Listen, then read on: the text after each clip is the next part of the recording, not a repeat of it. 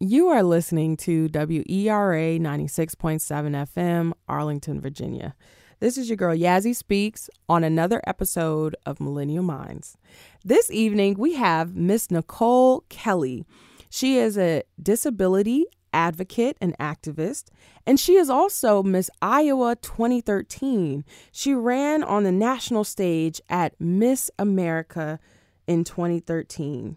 Welcome, Nicole.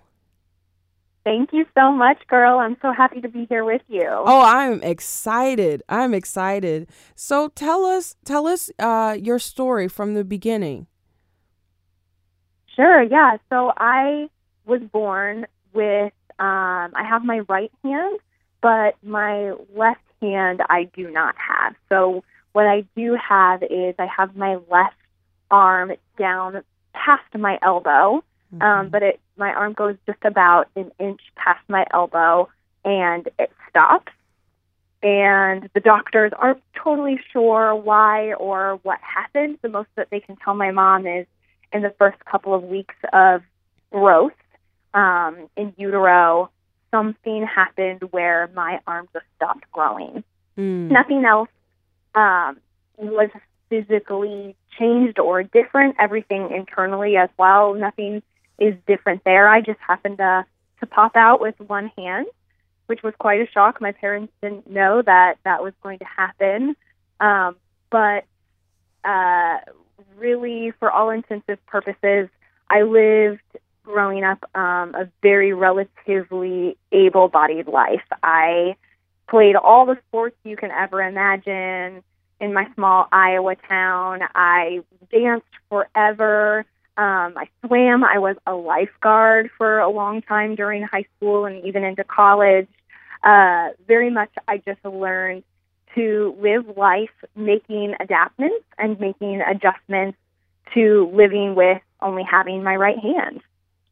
Wow, wow. But it sounds like you you still lived a, a normal child. You still had a normal well well normal is is subjective.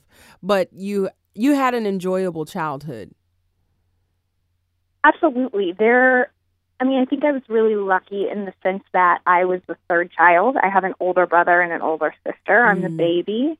And so by the time I came around um, and I had something that was a little bit different my parents essentially became the you can do it. There are no excuses. Keep up with your older brother and your older sister. Mm. If they can do it, you can do it. So I'm very thankful that um, they kind of passed that attitude along to me. And that really was the attitude that I adopted. I think uh, the other advantage that I have is because I grew up in a small town, everybody in my hometown just knew who I was which made it very much a safe bubble where people didn't ask questions because people knew my parents and had watched me grow up and had watched me adjust and you know so i wasn't constantly having to um, justify or prove myself necessarily because i was kind of living in this safe bubble where people knew who i was and i think that that worked to my advantage confidence wise and really being able to experiment in my young years and and figure out how to do things as I was growing up. Wow. Wow. That that's I I love it. I think it's great. Um and just you yourself, um your spirit, your person, you definitely uh defy odds um and your story is very important particularly in this day and age in the 21st century. So if you could tell us um, so everyone, Miss Nicole here uh, has a prosthetic arm and hand, aka uh, a bionic arm. She mm-hmm. is. She represents um, the 21st century and beyond in technology. she is a gorgeous woman, by the way. Very beautiful, very talented, very intelligent, and very inspirational on Instagram. Uh, so tell us uh, when you when you you know tell us the story behind the bionic arm and hand. How old were you when you were able to have this experience? How did you find out about it? And you know what has life been since then? Sure, yes. And thank you for all those kind compliments. Oh, I mean Uh-huh. every word. I mean every word. well, right back at you, girl.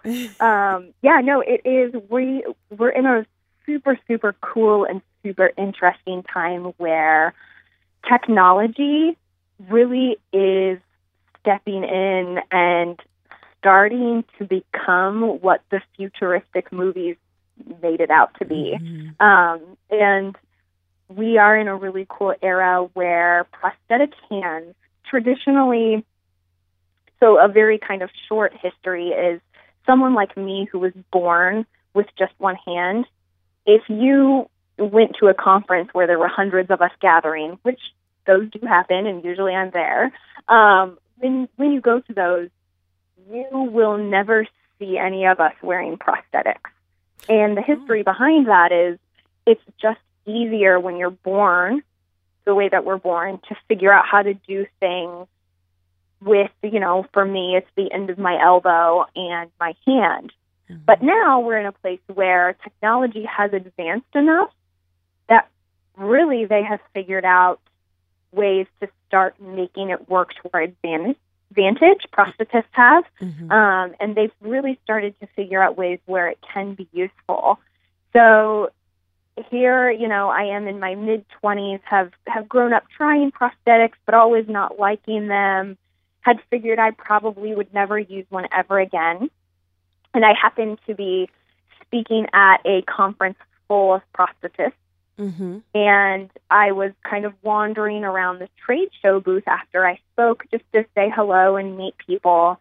And there was a company there that asked me to sit down and try their product. Mm. And what their product was is it it reads your muscle movements, your patterns. So at the end of my arm, this intelligent computer could read my different muscle movements and based on those muscle movements, it could store that in its memory and it could remember when I moved my muscles one way, that meant make the hand at the end point.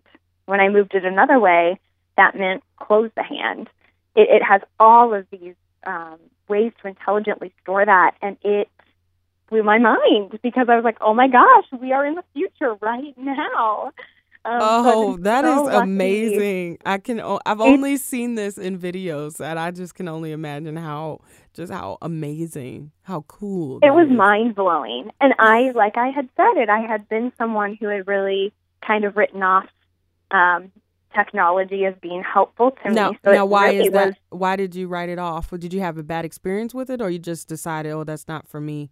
I can, I can. well, just kind of growing up, it never was helpful because technology hadn't advanced. It really, what they would do is they would put a heavy hand on the end of my elbow Mhm. and it wouldn't be able to open and close. It would be uncomfortable. It would be heavy. There, there wasn't a way for it to read my muscles. Mhm. the way that it now can read them.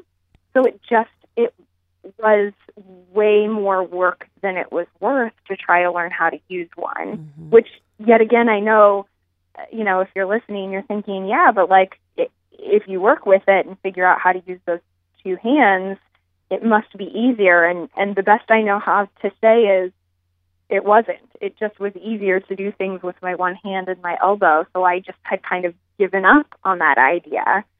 Um, but now this technology has caught up to a place where it is able to be helpful. So that's what I'm doing now. For about six months now, I've been It's only been six months. It's it's only been so technically yes yes it's been six months. I got it in the summer and Summer of 2017. Just last year. Yep, last year, wow. I thought you had this for a long time. Wow. Okay. Yeah, so it which is crazy to think about. Really, that's when I started consistently wearing it and trying to learn it and figure it out. And you know, I'm not going to lie, it's it's hard just because I'm not used to having two hands. hmm But the technology is exciting, and it is in a place where it's it's hopeful. It's just a matter of me learning to adjust to it. So it's been um, a big change, but also a fun change. hmm and uh, yeah, it's been it's been quite the experience. Nice. Um, I've learned. I think the biggest lesson that I've learned, or had to come to like re- the the biggest expectation that I had to readjust Mm-hmm. is that although yes, it is very helpful, I still will be taking it on and off throughout the day depending on what I'm doing. Um, so, for example, I type very, very quickly on a keyboard with my one hand, and I actually use my elbow to type. It helps me type. I use it for like shift and S and A. Mm-hmm. So when I put on the prosthetic hand, it, it slows me down, and I probably will never slowly peck with the prosthetic hand. So, you know, if I'm sitting down to type, I'll pop it off. And then when I'm done typing, I'll pop it back on. Wow. it's kind of funny. yep, every day it's coming on and off all the time. I was just going to ask you that. Wow. Okay. So Yeah. tell us now, um, what have you been doing uh, in terms of your advocacy and activism regarding um, people or individuals with disabilities or physical difference?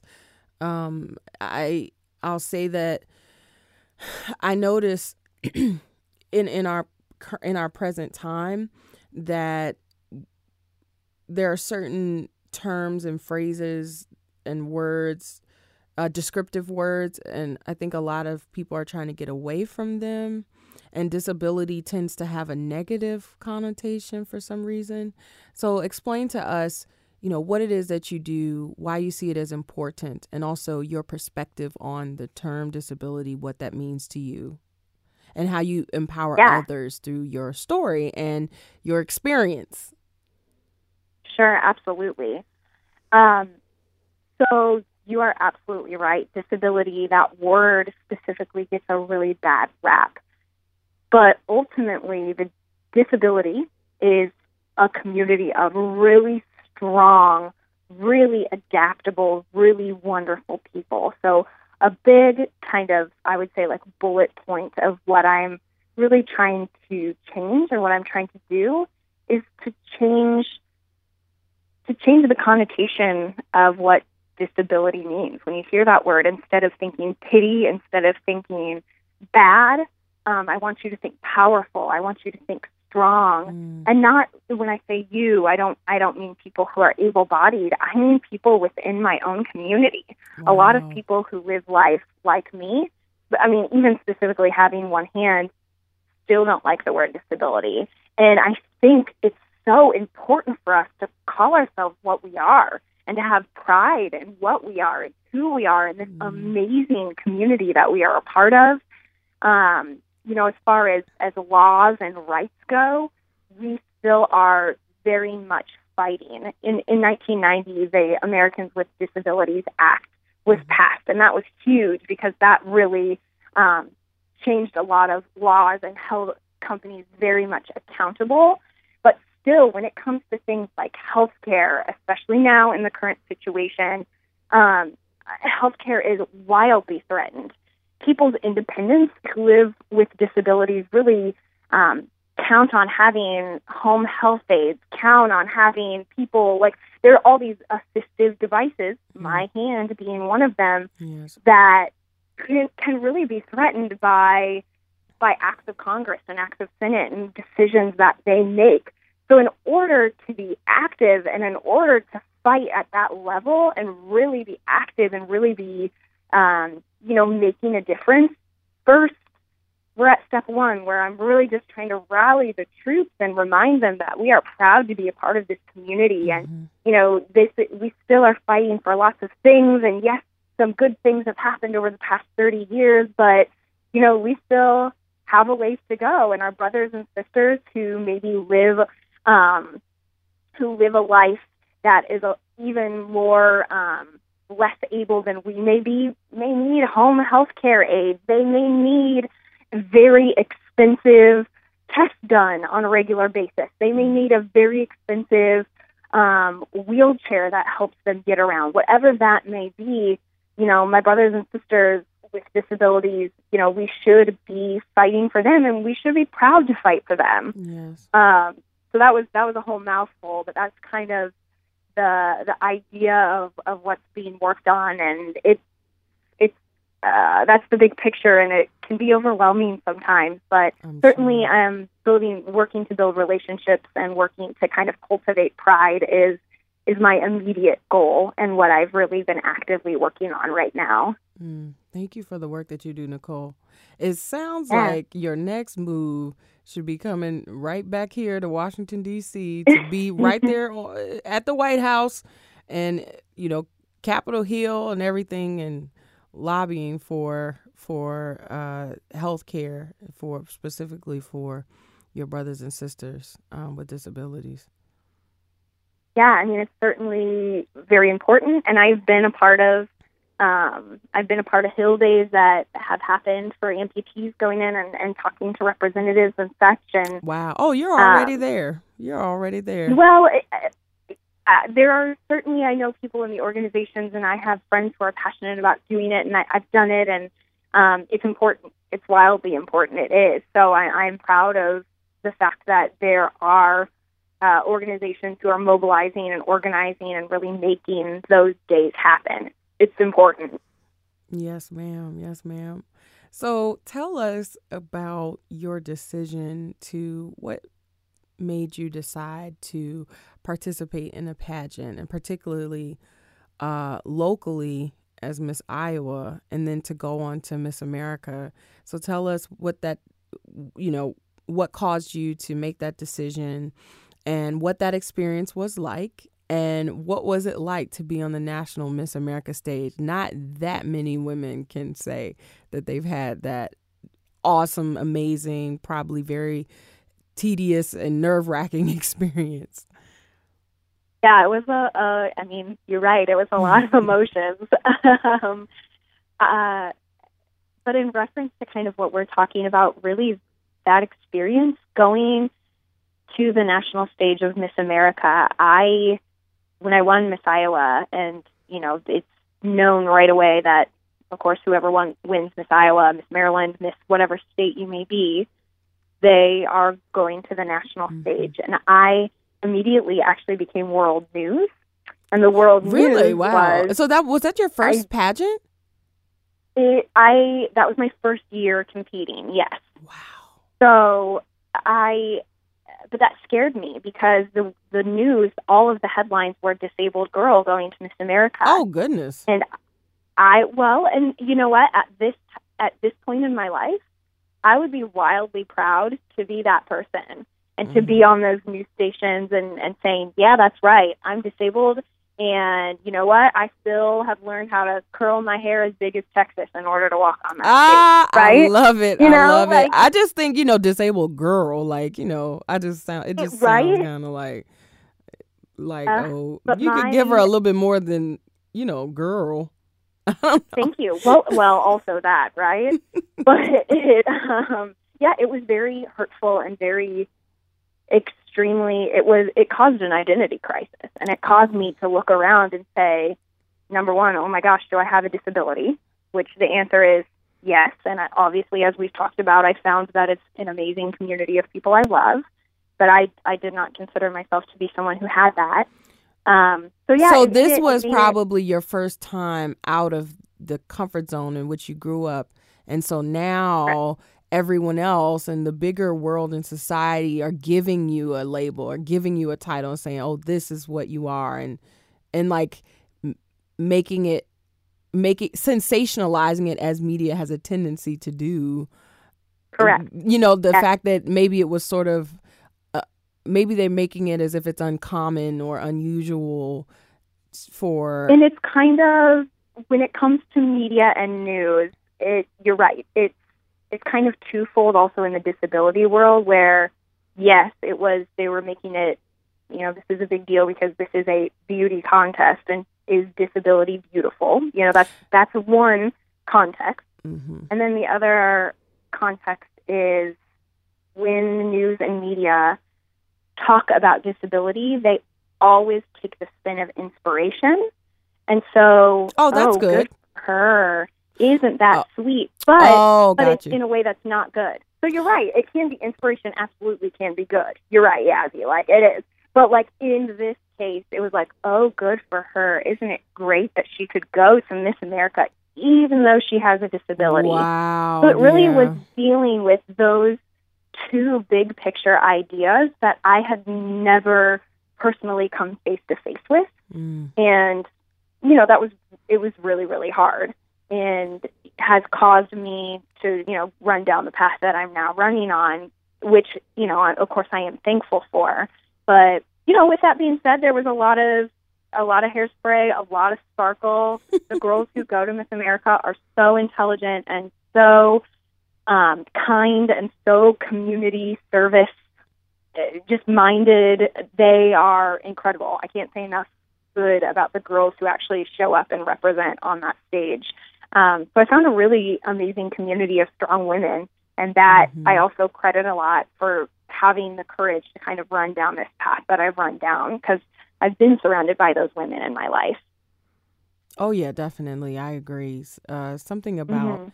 um, pageants and pageantry that if you're fortunate enough, which most of us who have done pageants, most of us are, you you find yourself in this sisterhood and you make Yes. lifelong friends and you and yes, the women are very beautiful and intelligent and inspirational and I think that we definitely have to continue to break some of the you know mindsets that people have about who pageant women are because you know there are stereotypes and things like that Oh yeah. uh, Oh, yeah. uh, so let me ask you this was your was your platform for miss iowa was that the same platform that you carried to miss america or because of all of the media and, and the attention that you were getting as a result of making making first place to go on to nationals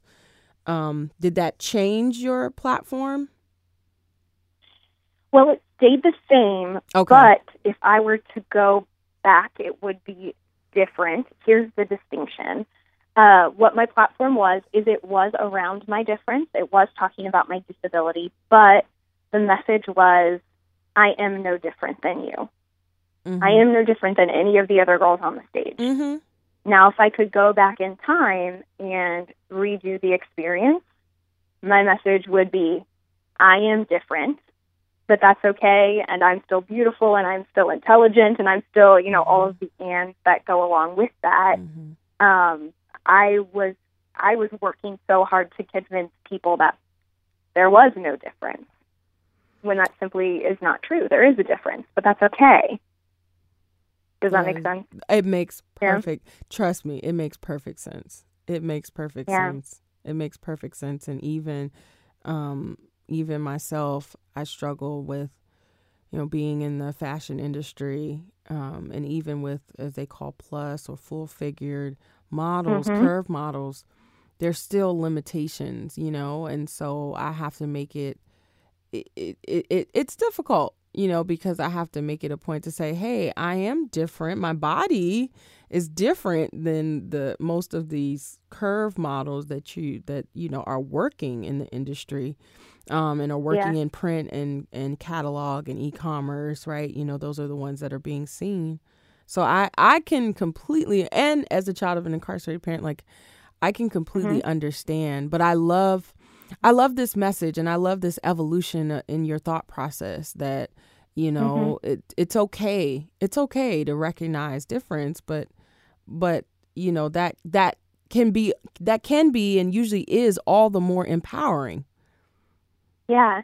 Well, we, I mean, I mean, I think you and I are in this really interesting slice of history where it's starting to be possible mm-hmm. for these types of, you know, differences to be seen, even though both of us are quite normal, but Mhm. th- are not, you know, people who are regularly seen and use prints or on TV or whatever it may be. And so it's cool because we're society is starting to open up to those ideas and starting to look for us. But at the same time, you know, we, so we get to be kind of the, the people who are pushing it and maybe kind of experimenting and doing it for the first time, but also kind of sort of, at least my sad reality is the fact that really I was never in a place where I could fully dream it because nobody had really built that Mhm. path for me. so I'm Ah, trying to you think are of a it as like trailblazer. girl yeah i'm trying to because i want i want the next generation to be able to dream it and do it you know Yes. so i don't know if that makes sense yes. or No, it makes thinking is wrong in that but It- like no, uh, it makes perfect sense. Trust me. You know, I yeah I would love to. That would be a dream come true to be on a national. I mean, this is just for me personally. Like to be on Yeah. a national stage, like Miss America, um, or Miss Yeah. USA. But like my body type, in thus far has has not quite been represent. It hasn't been represented. So, you know, I don't know. Yeah. and i think that that that is something that needs to change This period no more needs to be said that's something that needs to change Mm. so i don't know i don't know we're fighting for it we're not quite there yet yes, ma'am. Yes, ma'am. So tell tell us more um in in a in a couple minutes about uh what you know what so you've shared with us your experiences up to this point and your message. So what is it that you you also go to school local schools and colleges, universities. Uh so just tell us more about about you know what life looks like now and and what you do in terms of your speaking.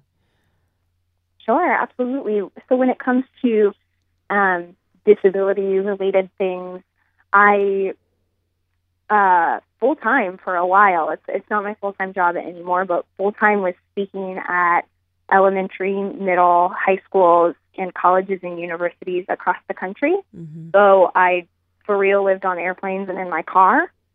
And that was a fantastic experience. And I've literally talked to hundreds of thousands of people and Mm. had the opportunity to, you know, stay in the homes of people who have welcomed me with open arms, to, you know, be in their homes and feed me food on their table, which I wouldn't trade for the world Mm. um, now I'm doing that. Now my my shift hasn't my, my focus hasn't changed because I still think that the way to change ideas and perceptions is to tell people your story and to talk about it. Yes. Uh, it's just kind of changed almost into uh, I'm wanting to spread that message to the other people who are kind of living in my circle of being the leaders within this disability group that I'm in and wanting to kind of lead the charge of them. Mhm. I don't, yet again, I don't know if that makes sense, but yes, absolutely. I've gone. The point, the point though, is that yeah, I've, I have and continue to go into elementary, middle, high school, colleges, and universities, community events, whatever it may be. Um, I go in and I, I tell my story. That really, always when going into specifically kind of group settings when I'm in person, my want is to be able to share my story, number one. And then number two, to make it very clear that this is a safe space where they can ask me any question that they want about my disability, about my difference, because a lot of times there's shame associated with asking questions and wanting to be curious about difference. Mhm. And I just want to take that shame away. So that kind of in going into those situations always is and was when I was doing it full time my major goal.